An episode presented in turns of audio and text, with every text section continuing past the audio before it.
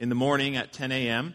Uh, my the, the soccer club I support, Chelsea Football Club, were playing. Uh, at the same time, the club that Josh supports, Tottenham Hotspur, were playing. So we had two soccer games on at 10 a.m. And then in the afternoon, the college from my side of Washington, the University of Washington Huskies, were playing. And at the same time, the college from the east side of Washington, where Josh is from, the Washington State Cougars were playing. So we had two games in the morning on at the same time and two games in the afternoon on at the same time. We're hanging out, and so naturally, you have to watch both of them, right? So uh, we had the double screen action going on. And so I brought Natalie's computer over to Josh's house so we could just have the full immersion uh, experience of sports all day long. Um, Natalie's computer has a little bit bigger screen, uh, but it's a little bit older. And so I was kind of doing some stuff uh, in the morning to, to get ready and closing programs and, and that sort of thing. Uh, and if anybody's ever used a Mac computer, uh, you may be familiar with something known as the spinning pinwheel of death. Has anybody heard of this? It's this little rainbow pinwheel that spins on your computer when it's not responding immediately, right? You click on something and something's bogged up, and so you get the spinning pinwheel of death. Uh, and it's called that because you want to kill your computer when it's doing that. But as it was happening, I couldn't help but kind of laughing at myself and us as a culture uh, at our desire for like instantaneous response, right? who remembers, and you guys could probably remember long before me, but it wasn't that long ago before when you wanted to get on AOL to check your email, welcome, right?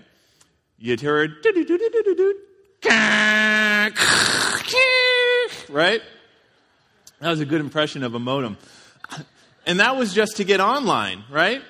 And then you got to wait for the, the pictures. Who remembers watching pictures load on a computer, like line by line, right?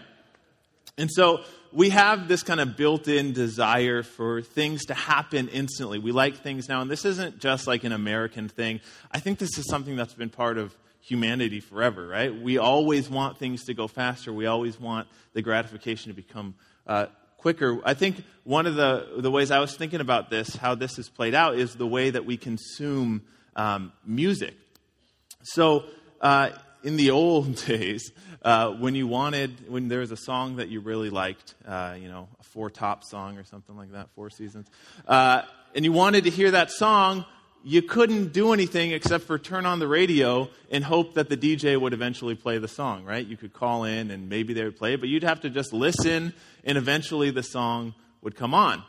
Uh, but kind of the next evolution in how we consume music was a little bit bigger, and of, of, course, there's 45s, the singles, right? And we won't talk about those. Uh, but the, the next kind of major step was the LP, right? The record. And so, say there's a song on, on your record that you really liked, you'd buy the whole record, and you can, you can kind of move the, the needle and find the track, but that's really hard to do, right? So, for the most part, when you heard, had a song you really liked, you'd put on the vinyl and you'd listen to the whole side of the album, right, until you get to that track that you like. Even if it's one track, you'd still listen to the whole thing. And so it was this experience that was better than the radio because you had control, but you still had to listen to the whole thing before you got to what you wanted.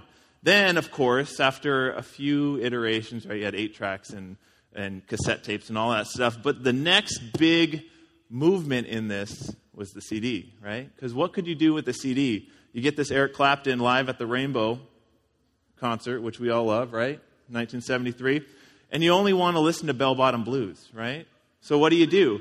You put the CD in and you move to track eight and you listen to just that song and you're done with it, right? So the gratification has come quicker. you move from having to wait till the radio plays it, having to listen to the whole vinyl, to now you can just listen to the exact track that you want. But of course, uh, what, about 15 years ago, the whole music industry was turned on its head when we met this little guy, right? the iPod. Uh, and pretty soon we began to just download music. And now, for the first time really, uh, since the 45, if we wanted to just hear one song, we spent 99 cents and we bought one song. And so there's this progression, this movement of the gratification is quicker. Now I can just listen to the one song and I can buy the one song. I don't even have to deal with the whole record and the whole album. So this is kind of a, just an illustration of how uh, our culture, by the way, I brought this. This is like a second generation iPod. I brought it to my class of freshmen at Grace Bible College. They didn't know what it was. like, how do you turn it on? They were like trying to like touch the screen. So. Come on, kids. Get with it.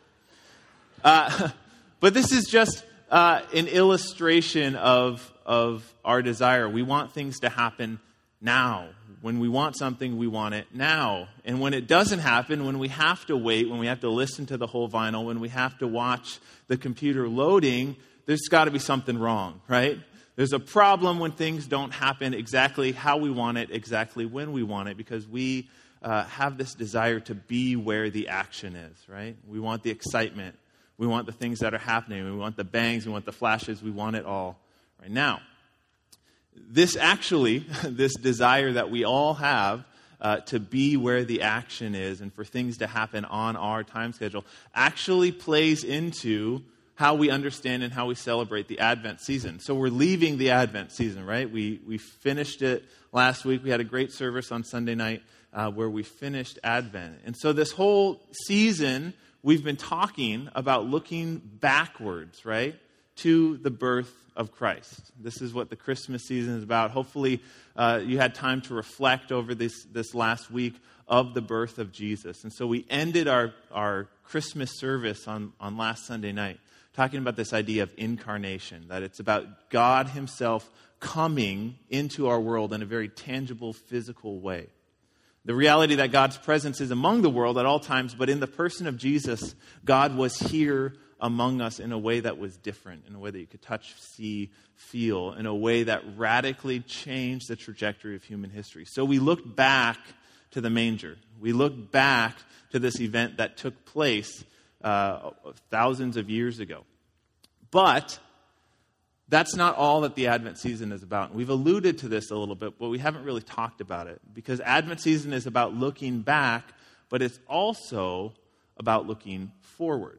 And so it's kind of this past, present, and future reality. Because uh, what the scriptures teach, and what Brian uh, kind of alluded to as well this morning, uh, is that the reality is, and what we, we believe here at the church, is there is coming a time uh, when Christ will come and he will call us, the church, the body of Christ, to be with him, and then begin this process uh, where he will come here in return, in Advent here on earth, and begin to make all things new um, just as a little plug here, uh, we are going to be doing, starting Wednesday, January, whatever, the next, the 8th or whatever it is, the next January 6th, I think it is, that we're meeting for WANA.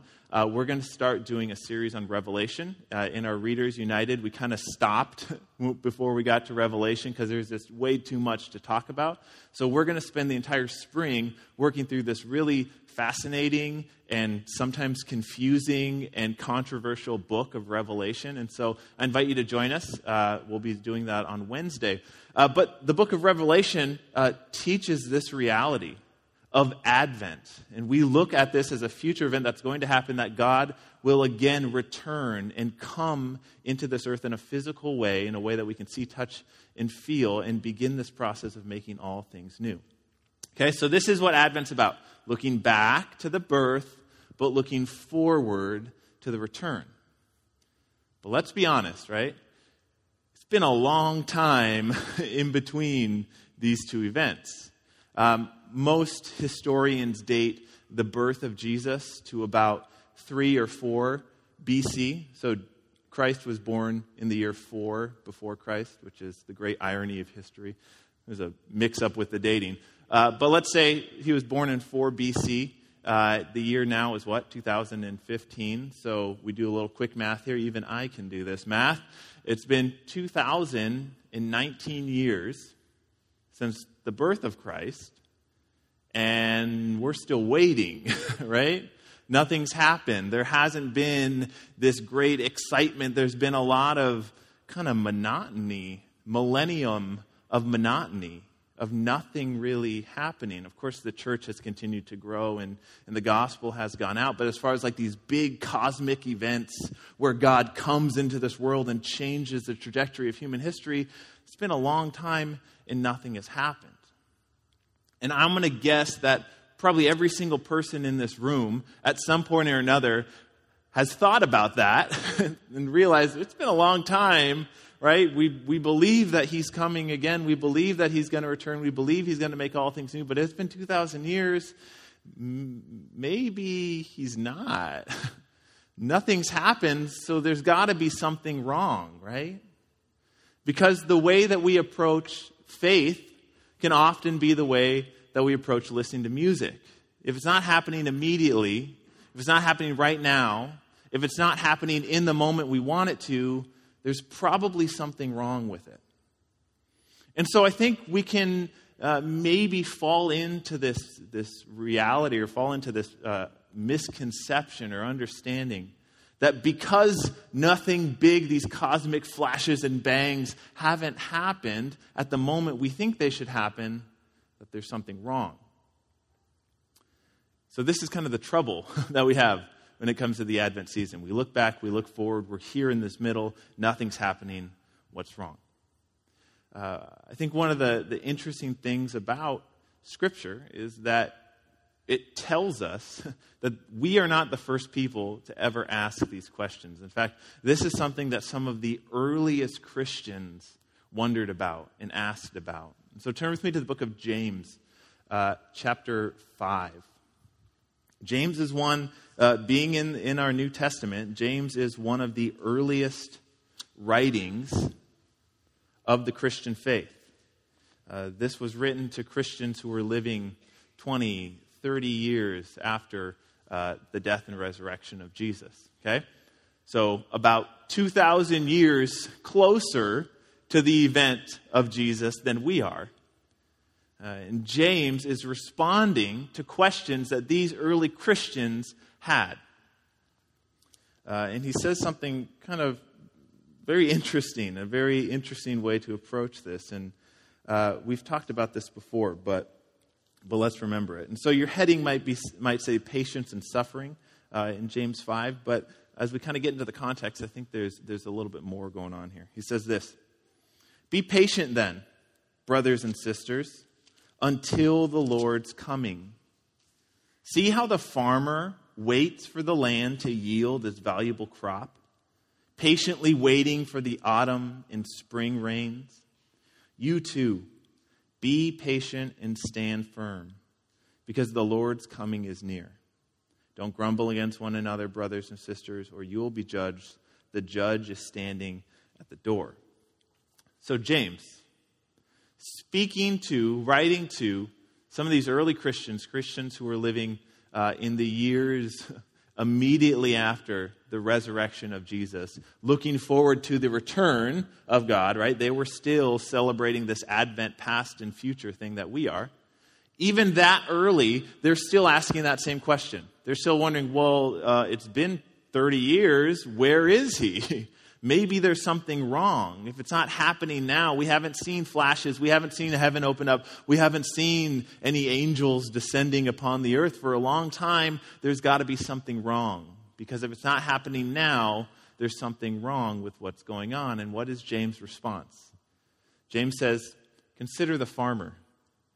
Um, I'm sure you all remember when you were young, you probably did that uh, great experiment in Sunday school or in, in your, your elementary school where you go and you take a, a cup and you fill it with potting soil, right? And you put a bean or a pea in that cup. You guys all have seen this or helped your kids do this? And you plant the bean and then you put a little water in it and you put it by your windowsill and then you come the next morning and the bean is six feet up in the sky, right? Uh, for a lot of us as five or six year olds doing that, that's our expectation, right? We plant the bean. That's what happened to Jack, right? The beanstalk just boo right, right the next day. And so we plant the seed, and then we come back the next day, and nothing's happened. And we're like, wait a second here. I must have a, I must have a defective seed. Uh, and I, I was always really bad at this, and I, I don't think I ever actually did this, but I definitely wanted to always dig it out and like put it closer to the top. You know, maybe it needed to get closer. It was too, too deep in there. I would have been a really bad farmer because uh, of this lack of understanding that I had. That just because I can't see anything happening with the seed, that doesn't mean that nothing is happening with the seed, right? To be a farmer, and some of you have worked uh, with the land before, and, and you know this. Uh, to be a farmer that's effective, or to be a farmer that's good, you have to be able to not only be patient, but you have to understand that there is a high amount of value in the nothingness of farming, right? Because most of the things that you're doing in farming is not planting or harvesting. That happens for a certain time of the year, and then you harvest for a certain time of year. But you have really long stretches of what? Just waiting. If you were a farmer and you went out the morning after you planted seeds and you looked at your ground and there's nothing here, like, wow, there's got to be something wrong with it. Let's get the oxen. Let's get this thing out of here. You're probably going to want to look for a new line of work, right? Because you can't do that. Farmers have to understand that just because things aren't happening at the pace that we want them to, just because there's no MP3 button in the field where you can, you know, download uh, the crops at the moment you want them to, that doesn't mean that things aren't happening, that things are growing. That doesn't mean that it's broken. And so, James here, as he's answering the questions that these Christians, these early Christians have, they're saying, well, what's going on here? Why hasn't he returned? Why hasn't there been big flashes? Why hasn't there been anything? What's going on? Something's wrong. James says, just chill. Consider the farmer.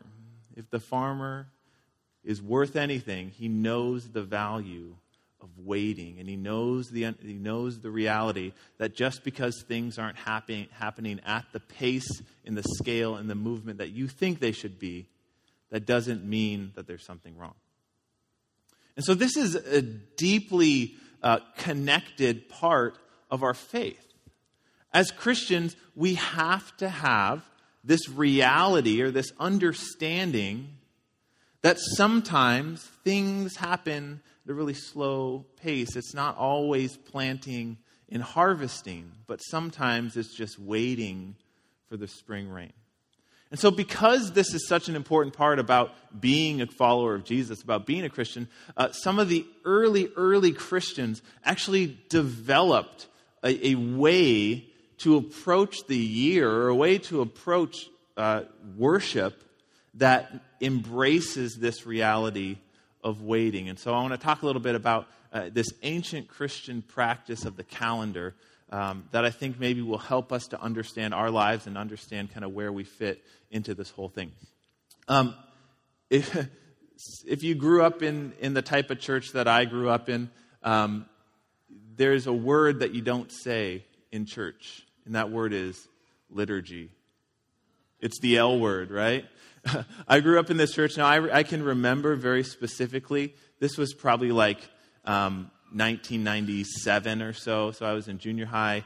We were in, we were upstairs in, in the youth room, uh, and Mark Broughton, who was our, one of our song leaders there, came into our, our junior high youth group and said he wanted us to be in prayer because he was going to go down into night church, we called it, the evening service at Berean Bible Church in Seattle, and he was going to play the guitar.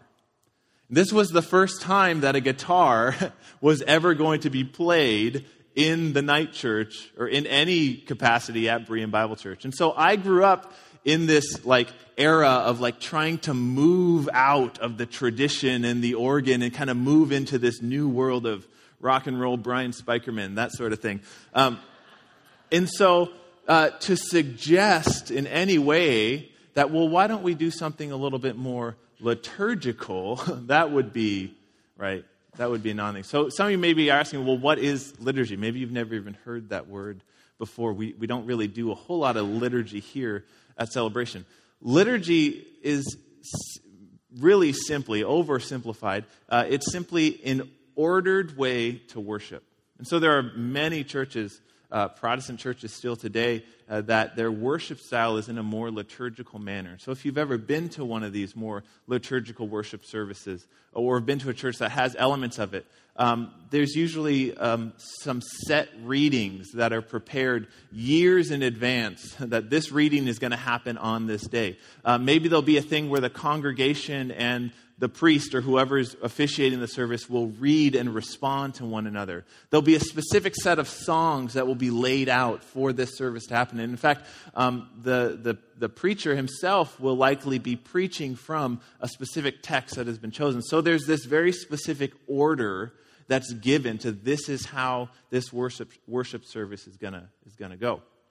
And so uh, there's, there's obviously nothing wrong with liturgy. It's just different ways that churches that churches worship. Um, but I think what sometimes can happen is as some Protestant churches like we are, and I know this is maybe getting a little deeper into church history than some of you care about, but we're going there. Uh, as some, some of maybe the more Protestant churches uh, kind of look at that, we see, well, we don't want to have a set way to worship because we want to be focused on how the Scripture lays out worship. And the Scripture doesn't give us this specific ordered way to do it. And so there kind of was this pushback away from liturgy. But uh, in recent years, in fact, probably in the last 10 to 15 years, even the most Protestant of churches uh, have kind of had a, re, a, renewed interest in liturgy. And so, in fact, Advent, uh, what we've been celebrating for the past four weeks, is a deeply ingrained liturgical uh, remembrance or liturg- liturgical celebration. And so, what that comes from is that liturgy is not just about a specific service, but there's actually a way that the entire year is ordered within something called the liturgical calendar, or sometimes we just call it the church calendar. So I want to I want to share with you a little bit about what that looks like, and I think that will help us uh, to understand things. So if you want to throw up the first slide here, Mary Beth. Um, so imagine. Oh, can you? Yeah, whatever. Uh, it's blue. So imagine all the blue is white. Okay, so this is a year. Okay? As you yeah, oh yeah. Technicolor. Right. Okay, so this is a year. Um, all right. I don't think it's happening, so we'll just. Jimmy Busey's going to work his magic. Did it work? All right, we'll leave it. Good enough. Okay, so imagine this is your year. This is your calendar that Aaron has. Within the liturgical calendar, within the church calendar, there are two major events or two major celebrations or holidays or feasts within the church calendar. So the first one here on the next slide uh, is Christmas, and we just celebrated Christmas, and so that's the first main celebration on the church calendar. The second one on the next slide is Easter. So within the church calendar, it's essentially um, formed around these two days, Christmas and Easter. But one of the things that you learn as you kind of uh, in, investigate this, or maybe you are more familiar with the church calendar, is that for most of us, this is just a single day. Christmas is December 25th, Easter is whenever Easter is every year. But within the church calendar, it's actually uh, a, a, series of days. And so Christmas uh, actually extends, you can go from the next slide, uh, from the 25th of Christmas uh, through January 6th, the 12 days of Christmas. So, you know, Lords of Leaping and calling birds and all of that stuff. Uh, and actually, we'll even go to the next Sunday. The baptism of Christ will be the Christmas season. With Easter, you can go to the next slide. It starts on Easter, but then it goes for 50 days after Easter to anybody know what the 50 days to Pentecost, right? Uh, is the 50th day after Easter. And so the church calendar is focused on these two kind of chunks of time. Christmas and Easter, or Eastertide as it's officially called. But both of these holidays aren't just about the day and going forward, but there's also a period of preparation that each of them have. And so with Christmas, of course, we just had what? Advent. So the next slide, uh, we have the Advent season, which is four weeks leading up to Christmas. And so uh, in most circles, the first Sunday of Advent is actually the beginning of the church calendar. And so it goes through the four Sundays of Advent into uh, Christmas tide, the 12 days of Christmas, and then into uh, the, the final Sunday. And then uh, you have Easter, but if many of you may be familiar that there's also a preparation period for Easter called, anybody know? Lent. So if you want to throw up the next slide here. Lent is a 40 day period uh, that, that some Christians observe leading up to the time of Easter, uh, in which the idea here is that you step out of something, whether it's a habit or whether it's sugar or, or something, you kind of step out of a normal part of your life with the idea of forcing yourself to focus upon um, losing something so that when you come to the Easter celebration, uh, you can celebrate all those things again. And so uh, this, is, this is essentially the two blocks. You have the days themselves, you have the celebration afterwards, and then you have the t- time of preparation before. And this is a very simplified version. There's, there's more, more of these things if you want to research this more. But you look at this calendar and you say, okay, cool, but what about the rest of the year? There's a whole lot of stuff there. So you can go to the next slide. Uh, there is. There are these two chunks of time. Now, some calendars don't have that first chunk, uh, they'll have some other celebrations to lead into Lent. Um, but we at least all share, all, all church calendars share, this huge chunk of time from 50 days after Easter until Advent starts again. Like, this is like the June 43rd, no, there's no 43rd, June 21st, or, you know, August 13th, like these days that are just completely nondescript at all. Like, who does anything on August 13th? Is that anybody's birthday in here? Sorry if, I, if I'm dissing you. Um, but you look at the church calendar, there's a huge chunk of time where there's no big celebration, it's just nothing. what I love about this is that the name for these long chunks of time is probably the, the most natural name you could. On the next slide, this is simply called ordinary time. I know, it's hilarious. Uh, because that's exactly what it is. It's time where there's no big event happening. There's no great celebration of the birth of Jesus. There's no time of fasting or lenting as we prepare. It's just, you know, August 12th. it's just September 8th. It's just, there's nothing happening during this time. And so, what the Christian church has done uh, has basically looked at the calendar and realized that there are these times in the year that are these huge high points in these celebrations. The Christmas season, Advent leading up to Christmas, Easter, Lent leading up to Easter, the days after Easter were these great high points. And these are the bright lights and the shining stars, and these are the things that we live for. It's really easy uh, to be a Christian during these times, right? Because church is happening and holidays are happening, and right, Easter and Christmas are some of the times that people come to church and don't come to church the rest of the year, right? But they come on Easter and Christmas because it's really easy to do that. And so the Christian church has realized that there's these high points, but they realize that in reality, those are the exceptions. Most of the year is not lived up in the highs of Christmas and Easter and Advent and Lent. But much of the year is lived in the doldrums, in the monotony. It's lived in the span of ordinary time. Okay? And so the church year has embraced this and say, well, this is what it is, and this is what we're going to do. And then we are going to use this time to focus in on the rest of the scripture and to focus in on other things. We're not going to simply pretend that every single week of the year is a high feast celebration, but we're going to embrace the monotony the doldrums. We're going to embrace ordinary time. And so, this is how the church calendar is set up. When you think about our lives, you can go to the next slide, Mary Beth, thanks. Um, when you think about our lives, in your life, whether it's your faith or just your life in general, that church calendar is probably a pretty good reflection of your, uh, your life, right? When you think back, you probably will pinpoint, if someone were to ask you, tell me the story of your life, uh, you'd probably pinpoint and highlight some really big moments, right? Uh, maybe a birth of a child or a marriage or uh, starting high school or your first job or some of these really high, memorable points. You probably would also talk about some really low points, right? Maybe when you got a diagnosis that you didn't want to hear, or maybe when someone in your family passed away or you lost a job or something like that, right? We have these high points and we have these low points that we think about. But what's the reality? Most of our lives are not lived here or here. Most of our lives are within this spectrum of monotony. Most of our lives are simply getting up and being a mom or being a dad or going to work or being a student or whatever it is that we're doing at the time and just kind of going through the daily business of life.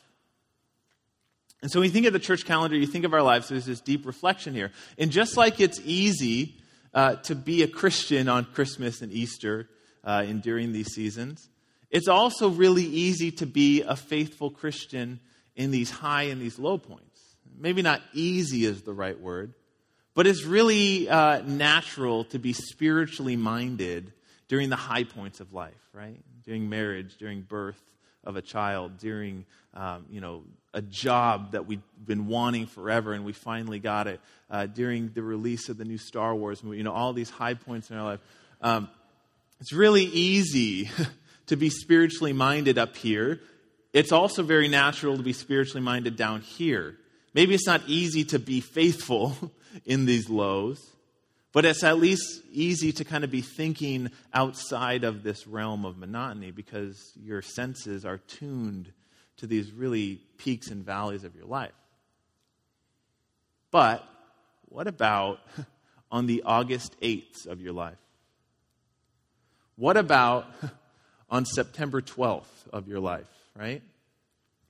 These days uh, when there's really not a lot going on. Right? Those are just obviously illustrations of, of monotony, right? It's really easy for us to be spiritually minded here and here, but not so much here. This is where it becomes okay, well, what's going on? Why isn't anything happening? Why is there nothing exciting going on here? For the early Christians, we just read about in James, they look back at the birth they look forward to the return, and these are these high points, but it was really hard for them to be here.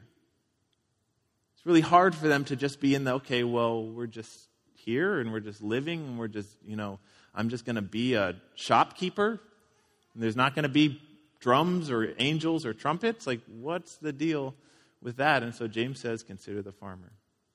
For us, it's really easy to live in the highs and lows, but what happens when we realize that most of our life is ordinary time? What happens when we realize that most of our life is just the day in, the day out, the doing it? Turn with Colossians, turn with me to Colossians chapter 1. Uh, we're going to finish here with just, just a couple words from Paul. Because I think that Paul realizes the importance of faithfulness in ordinary time. I think Paul realizes the importance of just doing Christian things, being a Christian, following God in the green space of life. And so in Colossians 1, he's writing to these Christians. I think sometimes when we read some of these words that we're going to read, we immediately associate them with like persecution thinking that these Christians are, you know, being thrown to, to the Colosseum and all of that stuff. And that may be part of it, but perhaps uh, he has something more normal and more ordinary in mind. So in Colossians 1, Paul is, is praying and giving thanks. And so in verse 9, he says, For this reason, since the day we heard about you, we have not stopped praying for you. We continually ask God to fill you with the knowledge of his will through all the wisdom and understanding that the Spirit gives. So, Paul's desire is that they have knowledge, that they understand the way of God. Then in verse 10, so that you may live a life worthy of the Lord and please Him in every way, bearing fruit in every good work, growing in the knowledge of God, being strengthened with all power according to His glorious might. Check this out. So that you may have great endurance and patience in giving joyful thanks to the Father who has qualified you to share in the inheritance of his holy people in the kingdom of light. Maybe Paul's talking about persecution here, but maybe Paul is challenging these Colossians to have patience and endurance in the reality of the green space. Maybe Paul is challenging these Christians to be faithful even when things aren't here or here. To be people who can endure, people who can live out the calling of the gospel through the ins and outs and the ups and downs and the waking up and the going to sleep and the mundanity that's not a word the mundaneness of life. Patience and endurance sometimes means waking up, taking your kid to school, and being a faithful parent. Patience and endurance sometimes mean being somebody who's willing uh, to serve their spouse on a Tuesday or on a Thursday or in a time when you really don't feel like it because it's not your anniversary, it's not their birthday, you know, it's July 8th. but being willing to be a faithful, serving spouse during that time, patience and endurance. Maybe it means uh, you're a student and it's like right in the middle of your semester, and it's the time of year when everybody else is starting to give up and starting to cheat and starting to not pay attention. But maybe for you to patiently endure means bringing the reality of the gospel of honesty, uh, of, of a desire to learn and a desire to grow into the middle of that semester. Maybe if you feel like you're getting up there in years, you feel like you've kind of passed beyond the ups and the downs, right? You've done all of that stuff. You've been married, you've had kids, you've lost jobs, you've had jobs. Now you're just kind of doing your thing for the rest of, of your life. You're in that green area indefinitely. What does it mean for you to patiently endure during this ordinary time? How can you still be faithful to your grandchildren, to your children, to the people you come in contact with, to the people that live in the complex that you're out? How can you still be faithful? How can you still endure during the very ordinary period of life? Right? Because it's really easy when we're here, it's really obvious when we're here. What about when we're in this? I think the challenge of being a follower of Jesus is being somebody uh, who can be faithfully committed to the way of the gospel even when there's nothing going on. So we're leaving Advent. Uh, this week we'll have New Year's and everything will be exciting once again, but then it's January 13th pretty soon. right? And we all know January 13th in Michigan is like, well, it should be all right this year. Uh, but there's nothing going on. and there's not going to be anything going on for most of us who who maybe if you don't do Lent or you don't do these things, nothing's going to be going on until Easter. And then nothing's going to be going on for the rest of the year. Uh, as we leave this time, this, this peak, this high point, while we leave this up here-ness and we go back into the reality of ordinary time, may we be people who live in the reality of that green space with patience and endurance people who can be faithful servants of the gospel even when there's nothing going on. That's my desire for myself. That's my desire for this church and each one of you individually that we can be people who live out the gospel in the mundaneness of everyday life. We're going to pray and we're going to finish our service by uh, singing It Is Well with My Soul together. So let's pray. God, as we have reflected this morning, uh, we are aware that the joy and the excitement and the fever pitch of Christmas uh, is simply that, is simply a season. And though we want to take the reality of your incarnation with us, uh, we know that we're going to be stepping back into an ordinary time pretty soon. Help us to be people who can be faithful to the gospel faithful to the incarnation, faithful to who you are, even when there's nothing exciting or measurable happening in our lives. But help us to be people uh, who can live out the gospel in that green space uh, of ordinary time. Pray all of this in your name. Amen.